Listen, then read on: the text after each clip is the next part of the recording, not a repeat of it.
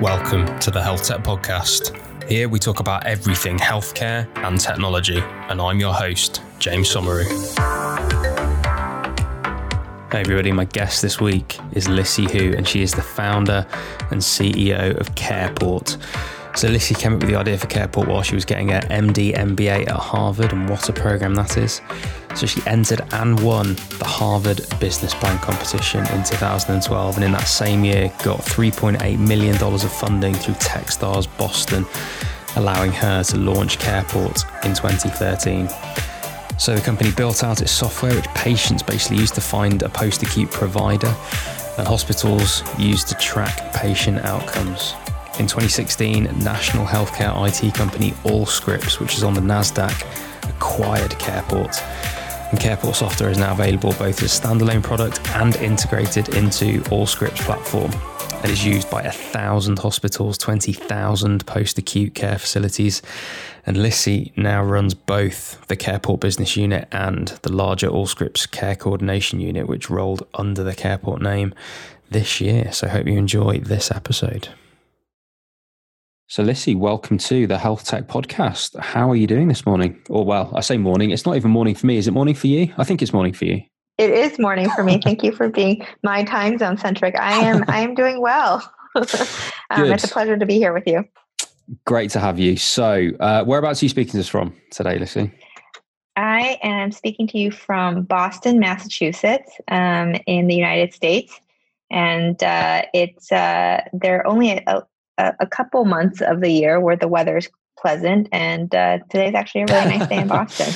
That sounds. And uh, I've had my coffee, so great, great. Well, that's important. But no, the uh, the weather in New England sounds like the weather in this England. To be perfectly honest, if it's only nice for a, for a couple of months a year, I don't know. That's probably not the reason that they named it that way. But anyway, um, so listen, this it's it's great to have you on. I really, really genuinely mean that. I've um, I've been doing a bit of uh, bit of googling, obviously, and come across a few of your videos online and, and lots about your company and yourself. And you've got an incredible background that I look really looking forward to getting into, and, and obviously running a, a, pretty good company in the health tech space as well. So it'd be great uh, for our audience and myself, in fact, if you could tell a little bit of your story for us, Lissy. Sure. Uh, so I think, like a lot of uh, physician entrepreneurs, um, it's not exactly the the path that that I saw for myself when I was setting out. I, for the longest time, had always wanted to be a doctor, a physician, taking care of patients. Um, I thought, you know, that was a type of career that would have a lot of meaning uh, to be able to help people so directly, and um, and that's why I went to medicine. Uh, and as I started to train in medicine, um, I had a variety of experiences that I would say opened my eyes to some of the more uh, system level problems of healthcare and the importance of how healthcare is being delivered in terms of impacting patient outcomes. Uh, and so I decided to pursue a joint MD MBA program when I was in medical school at Harvard. And one of the things that I became very interested in was this space of post hospital care. What happens to patients when they leave? What are the types of services that they need? How do we connect them? Uh, and that's how I became interested in the space that my company is in, which is post hospital care coordination. And I had this idea in uh, in when I was pursuing my MD MBA there was a business plan competition at Harvard, and I entered this idea into the business competition, and we won. And from there, I I ran a couple of pilots with hospitals that went really well, and then the company was born. So um, so a lot of it has just been being open to uh, to what life I guess gives you and uh, and being really passionate about the space that you're in and that's how I became the the CEO of Careport. Wow. An incredibly uh, efficient run through of what requires, I think, a lot of uh, color to be added here because, not least, because you dropped in very, uh, very quickly the fact that you've done a joint MD and MBA at Harvard. That is actually something I didn't even realize was possible. So, if I've got this right, they take medical students from Harvard Medical School and they give you the chance to do an MBA at the same time. That's right. That's right. And they, uh, the, the thinking behind the program is training physician leaders. And in the US, medicine is a practice, but it's also a business. Yeah. And they want leaders that have the clinical background, but also, I think, as importantly, have that business background. So it was very much focused on physicians who were interested in the larger practice of medicine, the system of delivery of care, and how do you bring your clinical background, your relationships with your patients, those experiences to informing, designing, and running the systems that that that deliver the actual care yeah. Uh, and all the all the pieces around that. Wow.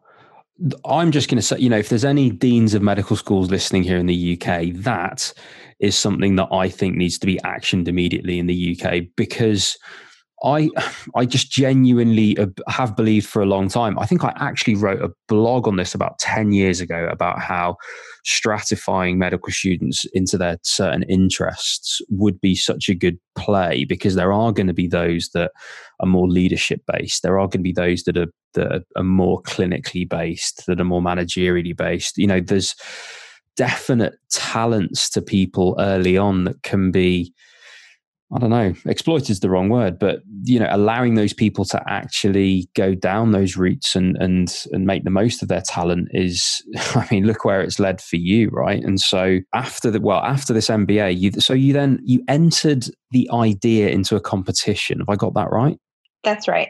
That's right. There's a annual competition every year uh, that Harvard runs, and it's out of the business school. Although any any any student yeah. across Harvard can enter and the standard there must be outrageously high of, of, of, ideas and of i mean i suppose even execution at, at, that level especially if you've got people that have got the, the ground floor experience of healthcare from the medical school as well as the, the business school. I imagine your cohort of uh, of, of fellow um, applicants was was pretty high level in terms of the uh, in terms of the standards I, I, I think so. And I think the way that Harvard runs its competition was also interesting. It's certainly a competition where different ideas are compared against one another, but the but Harvard really placed placed a lot of emphasis on the process as well. And so they had a, a they had workshops, they had resources to help you develop that idea. And in some ways, I would say and I think a lot of the the the people who who participate in the competition would say that a lot of the benefit is is the going through the the the rigor and the discipline of how do I take an idea and build that into a business? What's my revenue model? How do I think about how I'm going to operationalize this? Who are my customers? What is the value proposition? Mm. What are they doing currently? So, you know, I think it's easy to to fall in love with your idea, but it's really in any business all about execution and yeah. taking what you're hearing from the market, iterating. And so that's the discipline that the business competition takes you through, which I think is helpful to certainly the winners because you get the funding to go forward. But but for anybody that's that's thinking about building a company. I absolutely agree. And I think one thing about that for me is that I, I, can remember at medical school and, and, you know, my first years as a junior doctor having loads of ideas and me in my mm-hmm. own head thinking that I was the best, best entrepreneur in the world because I just had all these amazing ideas. And if I was in charge, I'd do this. And if I was in charge, I'd do that. And that was kind of, kind of my mindset, you know? Um, but I think what, what this obviously does, it gets you to put your not necessarily your money where your mouth is, but certainly your ability to execute where your mouth is, and actually having that learning of, of as you say, what's your revenue model? How are you actually going to get people to pay for this? What problem does it actually solve for people? How are you going to get this adopted? How are you going to convince all of these different people to actually use it? All of those things are actually, you know, you're you're being met with those questions and you're having to to to go through that uh, at that early stage of of idea even and I know you guys do medical school a little bit later to us, but I, I still think there'd be so much value of doing this here in the UK. But um, I'm not going to dwell on that too much. I'll probably just email a few people afterwards. But anyway, um, so so you won so you won this competition, and prior to this, I mean, had you got any entrepreneurial experience? Did you were you one of these people that was selling, you know, candy in the playground at school or doing a paper? Were you one of those that was always going to be a business person, or was this your first business plan that you wrote for this? This was my first business plan. And James, I mean, I hadn't even sold Girl Scout cookies. Uh, so this is great so. because there's so many people that believe you're a born entrepreneur, and and you know you can only start a business if you were the kid that was flipping, you know, chocolate or something right. in the plate. Yeah, like it, it's not necessarily true though, right? Clearly, no, it's it's not. And I I had no sales background, um, and and I think that in at least in the U.S. there's even a bit of culture of i would say general suspicion of business when when you're in medical school when you are pursuing yeah. uh, clinical care uh, i think there's there's still sort of that culture of we're doctors we're purists and yeah. and the business people are you know have have different interests yeah. and and we're not aligned with that right yeah so I mean, I we have a even, public system here in the UK, right? So, right. in terms of you know capitalism meets socialism, there is no greater place that happens than pharma and the NHS combining. So, like, we are very au fait with walking that knife edge of how do you actually improve healthcare in a, right. in a system that needs to embrace both. You know. Right. And I think that in some ways that does a disservice to at least in the US, I think in some ways having a little bit of that suspicion um, and almost sort of telling doctors that that they can only be doctors, I think does does healthcare a bit of a disservice. And and I think that oftentimes doctors are uh, have have a very important perspective, but they also need to understand the realities of of medicine as a business in the US. Yes. And I think equipping them with that language, with with the frameworks um, helps them be able to design solutions that are not just nonprofit solutions that rely on funding and um, yeah. and philanthropy and make them sustainable businesses sustainable, where yeah. you can truly right where you can truly do good for the patient but also be recognize the realities of, of, of, of the practice of medicine and the need to bring in revenue and, and profit for it to be sustainable I love that so, you also said language as well, because I think that is one of the biggest barriers to different communities of people being able to actually converse and being able to influence each other positively and to come to some point of agreement. I think I genuinely, and perhaps it's because I'm I'm largely in communications now, but I do believe that language is is a is a real barrier. I can remember when I was doing a you know when I was a doctor, I was shadowing chief execs and I was shadowing finance mm. and I was I was trying to learn that side, and that was the biggest thing for me actually, which was that I gained so much respect from that side because all of a sudden when i came up against the management and there is a bit of a them and us with clinicians and managers right. as you well know but like when you can genuinely speak their language and you can speak in like yeah but look we're going to save this amount of bed days and you know bed days is a right. currency that they understand and like all of a sudden it's it, you, you, there's this respect and there's this there's more empathy and you're able to genuinely have a conversation with people and it's not that that that friction and it's not that kind of them and us as i said you know it's I think, oh, yeah, I agree that language is so right. There's you can find that win-win. Yes. Right. And so, so I think that in many ways um, was the benefit of a program like the MB, MD MBA. I think that was the benefit of going through a process like the Harvard Business Plan competition was being able to tie together the clinical and the business side and come up with an idea where it was a win-win for mm-hmm. patients. In our case, a lot of times in the US, patients, when they leave the hospital, they need all sorts of aftercare at a rehabilitative center, such as a skilled nursing facility or going home with a visiting nurse. Yeah. And the problem that I was solving was that patients really had very little visibility into that. They they get a list from the hospital of names and addresses of nursing homes and basically it's, you know, choose this very important site of care with with very little information beyond beyond that. Yeah. And so we put together a platform where you could search for post hospital care, understand the quality, and continue to track that patient even after they left the hospital. and it benefited the patient because they could choose places that were better equipped to care for them so that they wouldn't just bounce back to the hospital you know 24 40 hours later uh, it, it could happen as soon as that uh, and for the hospital it was beneficial because more and more in the us they are incentivized to not just think about the health and outcomes of the patient in their own four walls but really post discharge with things like readmissions and value based payment models. Uh, you know they're looking at 30 60 90 day outcomes. Yeah. And so there was a benefit to to to both the hospital from their business standpoint as well as for the patient in terms of outcomes. Wow. And how did you come up with this idea. Was it when you I, I assume it was when you were i guess learning on the wards as we call it like like in practice? I mean wh- how, how did you come up with this?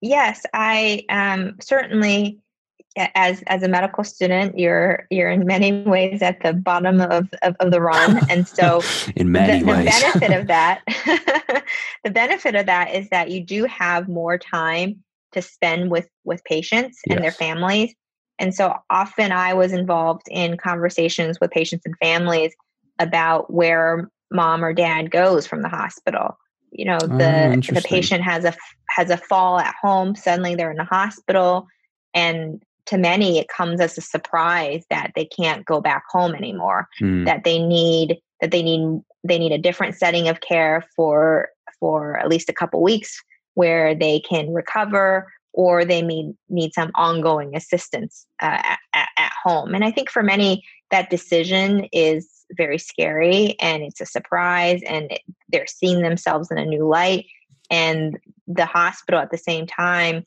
is trying to discharge them to the appropriate setting, get them out of the hospital in an efficient manner.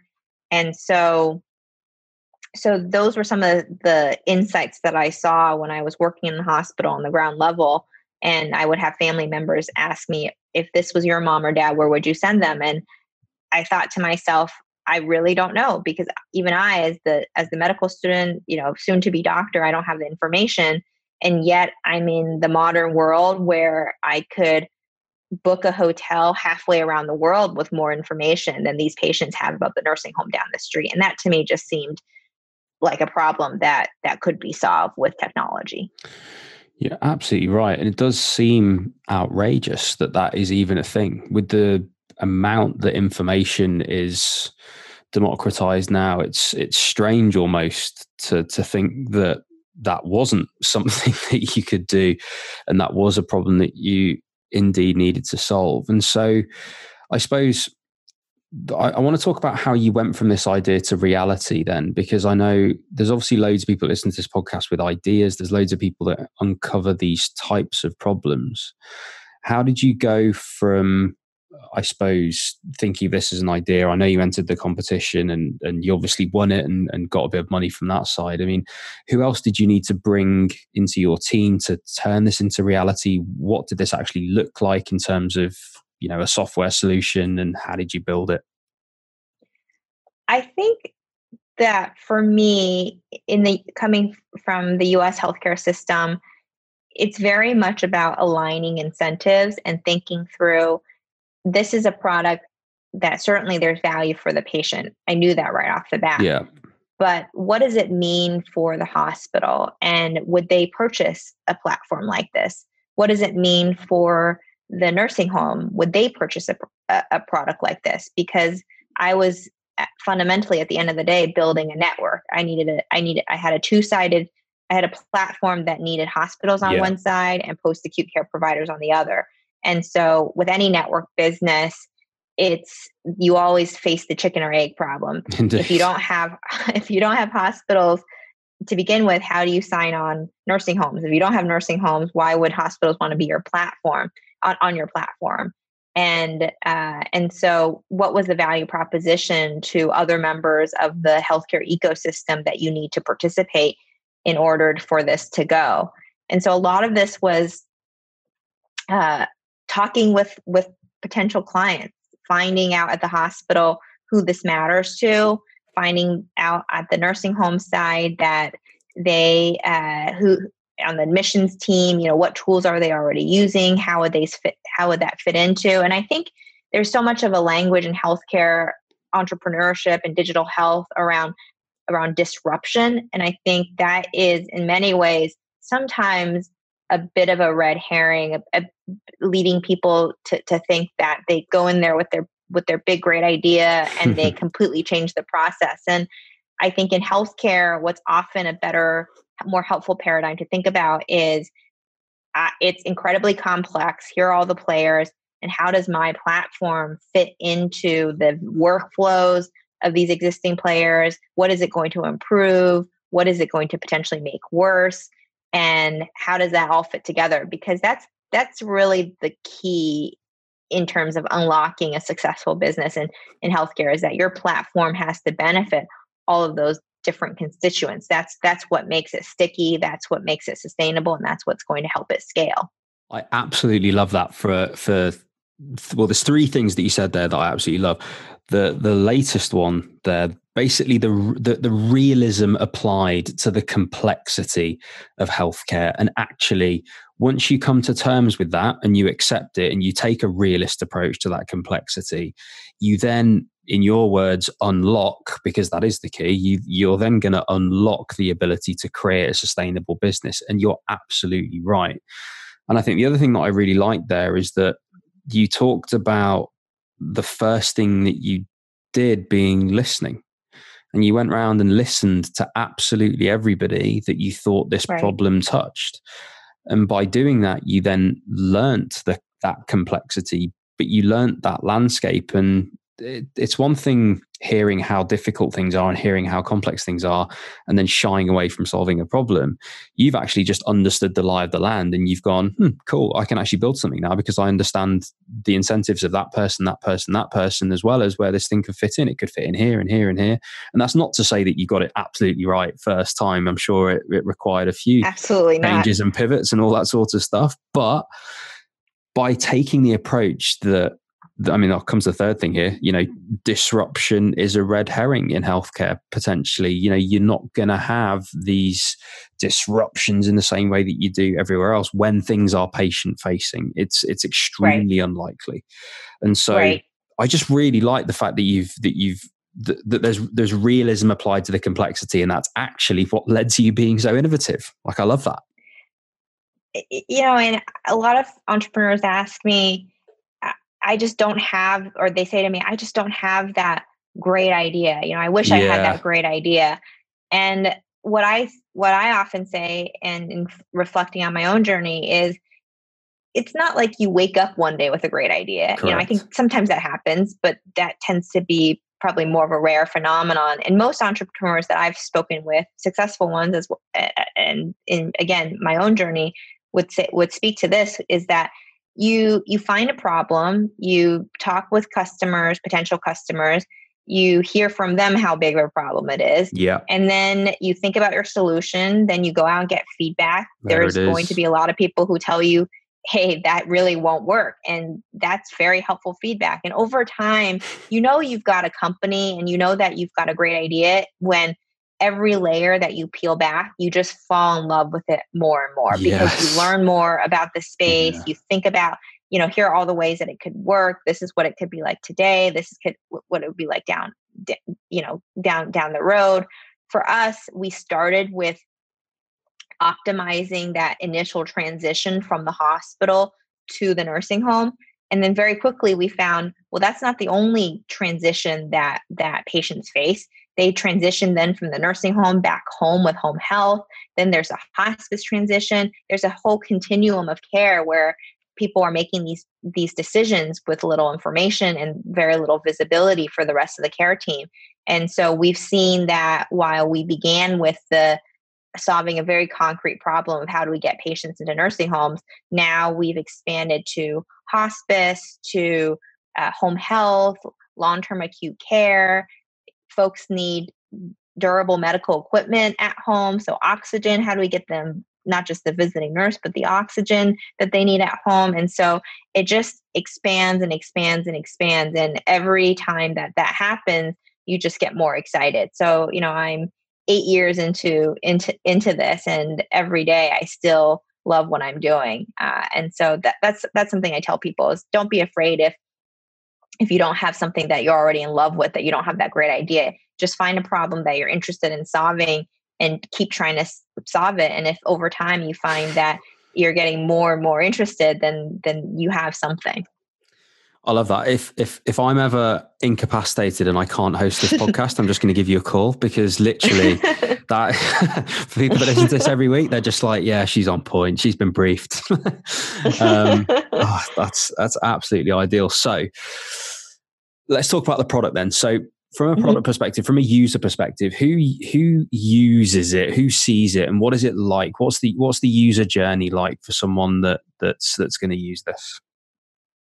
So we have two um, personas. One is the hospital nurse that is working with the patient and the family to find the right setting for that for that patient. Yeah. And you need the nurse to come along with you because there are things that the patient may not know that they need, right? So some patients, for example, need uh, dialysis on site uh, yeah. because they because in addition to their chronic kidney disease they have uh, you know they've had a hip fracture but they can only go to a rehab that also has dialysis because of their chronic kidney disease and so aligning those criteria those clinical criteria that the patient requires at that next set setting of care that takes engagement from from the nurse case manager at, at the hospital uh, at the same time, ultimately, it's the patient's decision. And so you also need to engage the patient. So once you,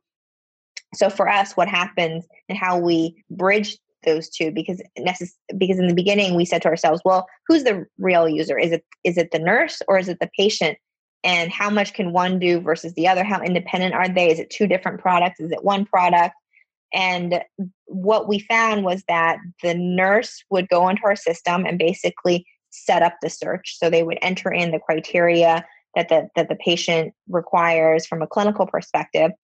And then they would send those targeted search results. So from the 15,000 nursing homes all across the US, here are the 10, 20, 30, you know, whatever that number is that can truly meet your needs where we know that you will do well. And then from there, the, the, the patient has a, has a more curated choice.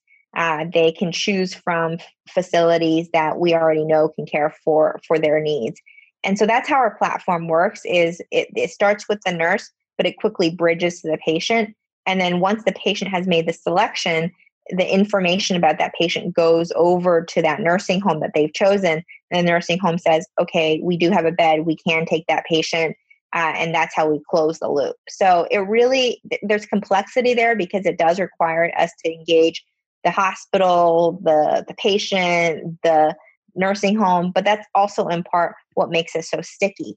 Uh, once yeah. we once we're in place, it's we've aligned all of these three users in their workflow, and so it becomes very difficult for others to come in and, and introduce a new product or or whatnot because we're so embedded. You said it in their workflow. That's probably the the three most important words there because as you say, you've solved the problem for people without having to change how they do their job. And it seems as well that, you know, even looking at your website when I go to products and I look at all the different things that that it does, it, it really seems to enable that continuity of care, which nobody is going to, you know, turn their nose up at. That's exactly what everybody's trying to achieve, which is just the best care for the patient, right? And if what you're saying is, you know, for the the electronic medical records are going to line up so that all the records go over and everything's organized and everything's optimized and we're collecting all these metrics and you know it's it all just seems quite seamless and it's and, and again like there's there is simplicity in how that appears, but there's so much complexity right. in how you get that done. And I think, right. as you quite, as you quite rightly say, that's that's clearly what the I imagine that's that's clearly what the customers and the users of this entire system are saying. Right. That's that's I find that a lot of the best businesses that I encounter are ones where it's so simple or it seems like why, yeah. why haven't we done that? I mean, it's so obvious in retrospect, right? Yeah. But then you but then you sort of look under the hood and there's um, there's a lot of complexity that has been uh, has been managed to make make make it all work to make it look so yeah. uh, so simple. But uh, it was definitely helpful when I was pitching to venture capitalists on on on my idea that that there are so many analogs to Yelp, Open Table, Airbnb, and uh, and so they understood the network type of business that yeah, I was building true. and could could understand how that would apply to healthcare. Yeah, and I'd like to talk to you about the the, the raising money journey, and I, I gather that you guys were acquired as well, and so there's there's obviously mm-hmm. a lot to your your journey, which is really cool. Tell me about the the kind of raising money. I imagine, I mean, looking at hearing your background so far, you know, MD, MBA from Harvard Business School. I, I doubt many investors ignored your emails. I could be wrong, but yeah, tell me what it was like, and and yeah, the whole you know the raising money journey, and then up to the the acquisition. Well, raising money, I think, is always difficult. I think that um, I think that it, it's so much about finding the right fit. You know, I think people think that all I need is the money, and and once I have the money, then then I can go forth yeah. and, and, and conquer.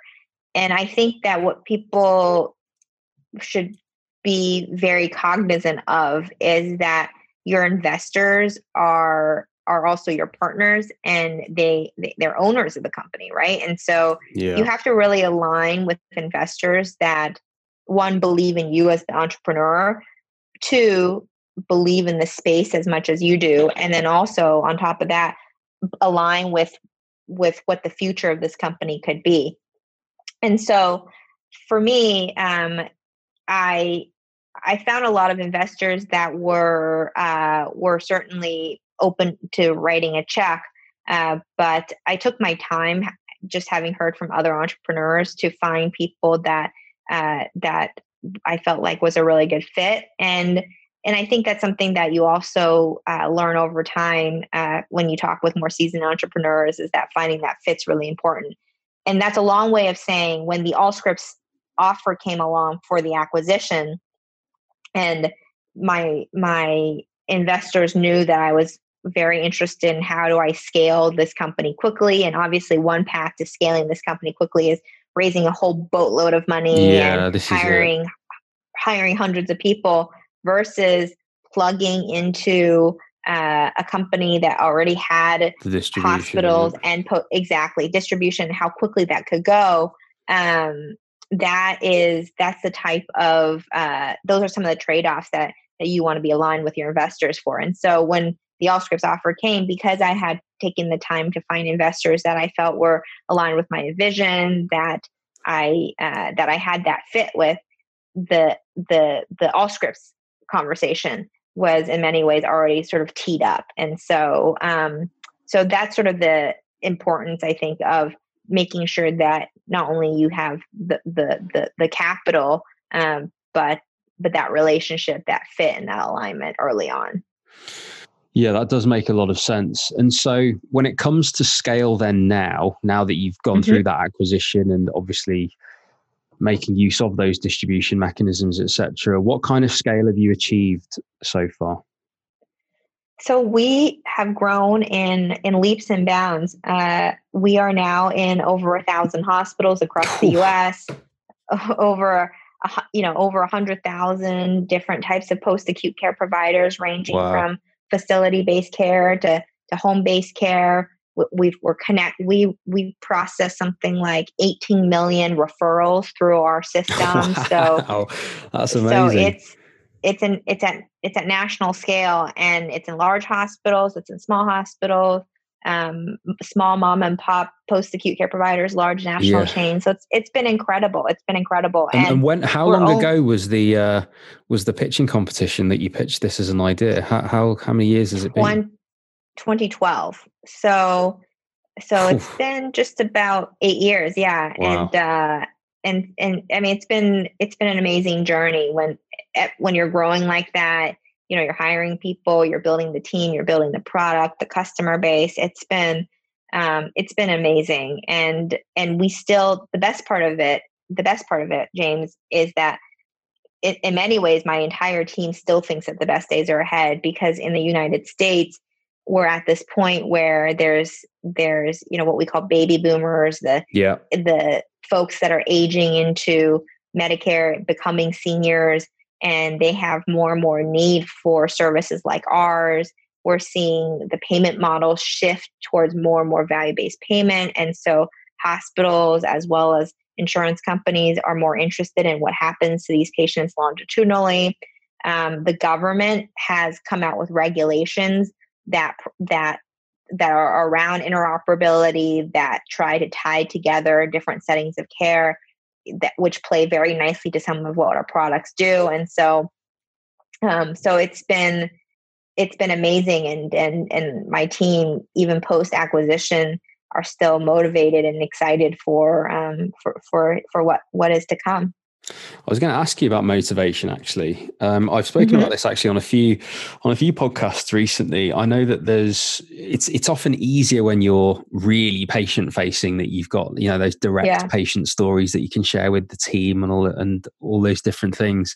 You're kind of smoothing a process that leads to patients getting better care and things like that. I mean, is that what still gets you up in the morning i mean how do you how do you find motivating your team to still solve this problem and scale and, and all those types of things i think it definitely gets harder the bigger that you get i yeah. mean it's very different when it was me and you know five other people and we were all all early evangelist believers yeah. if you will yeah. versus now you know we're over we're 200 people and Oof and we're distributed. And so it definitely becomes challenge more challenging to um, to make sure that every hire that you you bring onto your team is motivated and bought into that vision that they care about the space that that you so passionately care about and a lot of it i think in terms of sustaining that excitement and motivation has been um, well you definitely can't do it on your own i mean you need to hire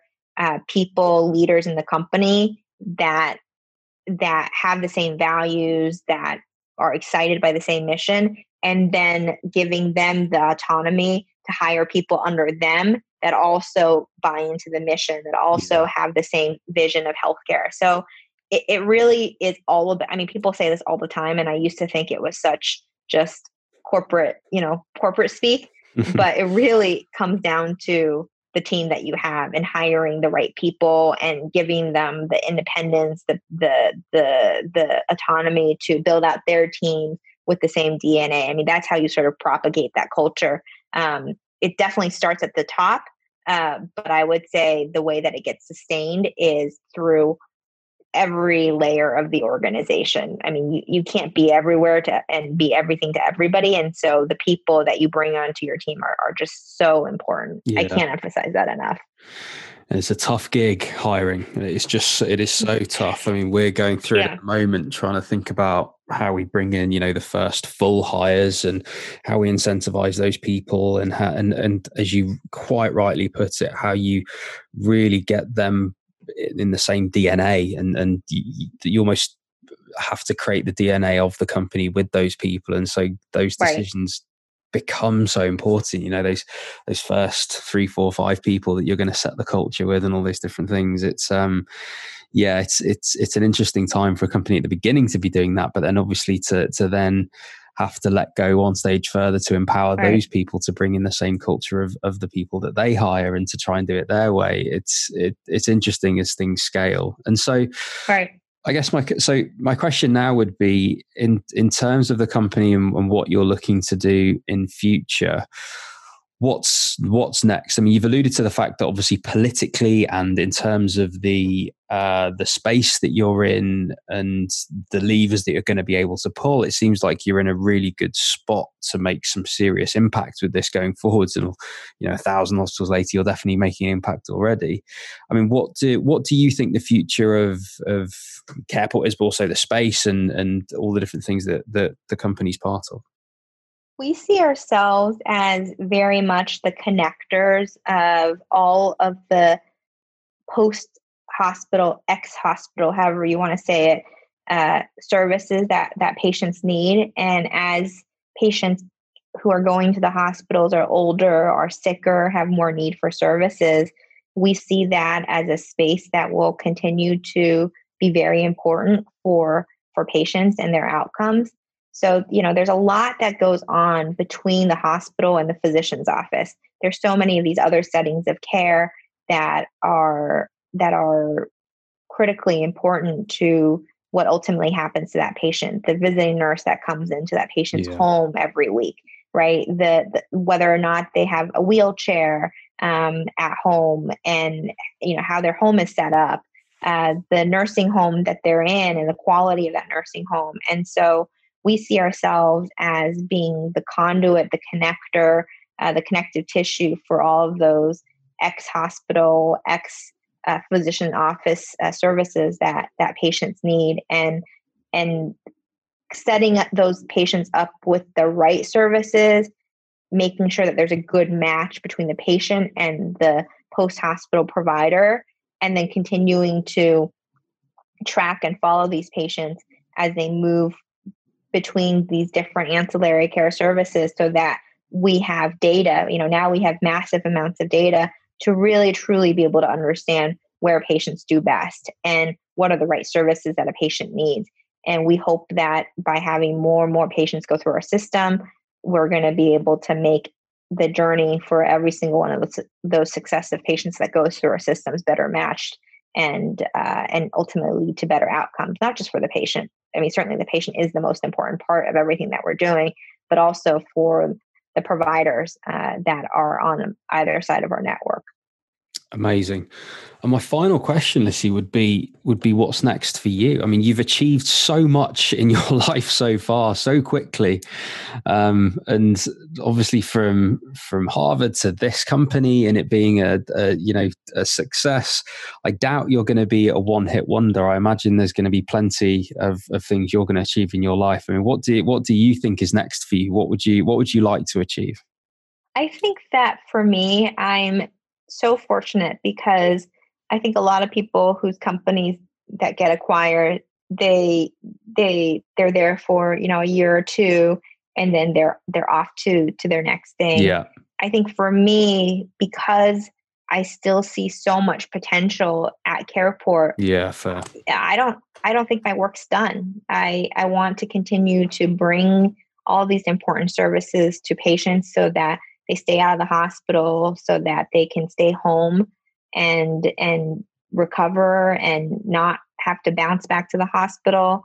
Um, I see the need growing, uh, and so for me, I think I'm you know I'm still having fun. It's it's, yeah. it's I I almost surprise myself a little bit because I think like I said, the the norm, the more the more traditional path of an entrepreneur is they start a company, they sell it, and then they go off and do their next thing and yeah. for me i i feel fortunate that i still think that there's there's so much to do and i'm still having fun doing it and i you know I, and i believe you as well about the fact that you you're making impact still and you can tell that that's you know when you say it's not done it's because you're you're still it sounds like you, you're still on the steep part, part of the curve like you're still yeah.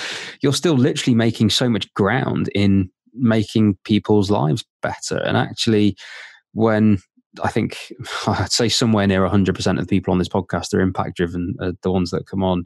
And I think you're probably the same that if you're making that impact, it would it would be strange to then try and do something different for for different reasons. And and you'd struggle to find something i suppose with in the same sector that that was as good. So i suppose why not stay and continue to make that impact right? And and and i also like the fact that you also said that you're still having fun as well. And that is that is an individual thing. If you're still enjoying yourself and you're seeing your baby grow here the company that you right. that was just an idea in your mind and you're, you're you're now seeing the name in lights and all these different things that is fun and that's okay but similarly, right. you're also making a, a, shed load of impact. So good for you. And um, yeah, long may it continue from my from my side.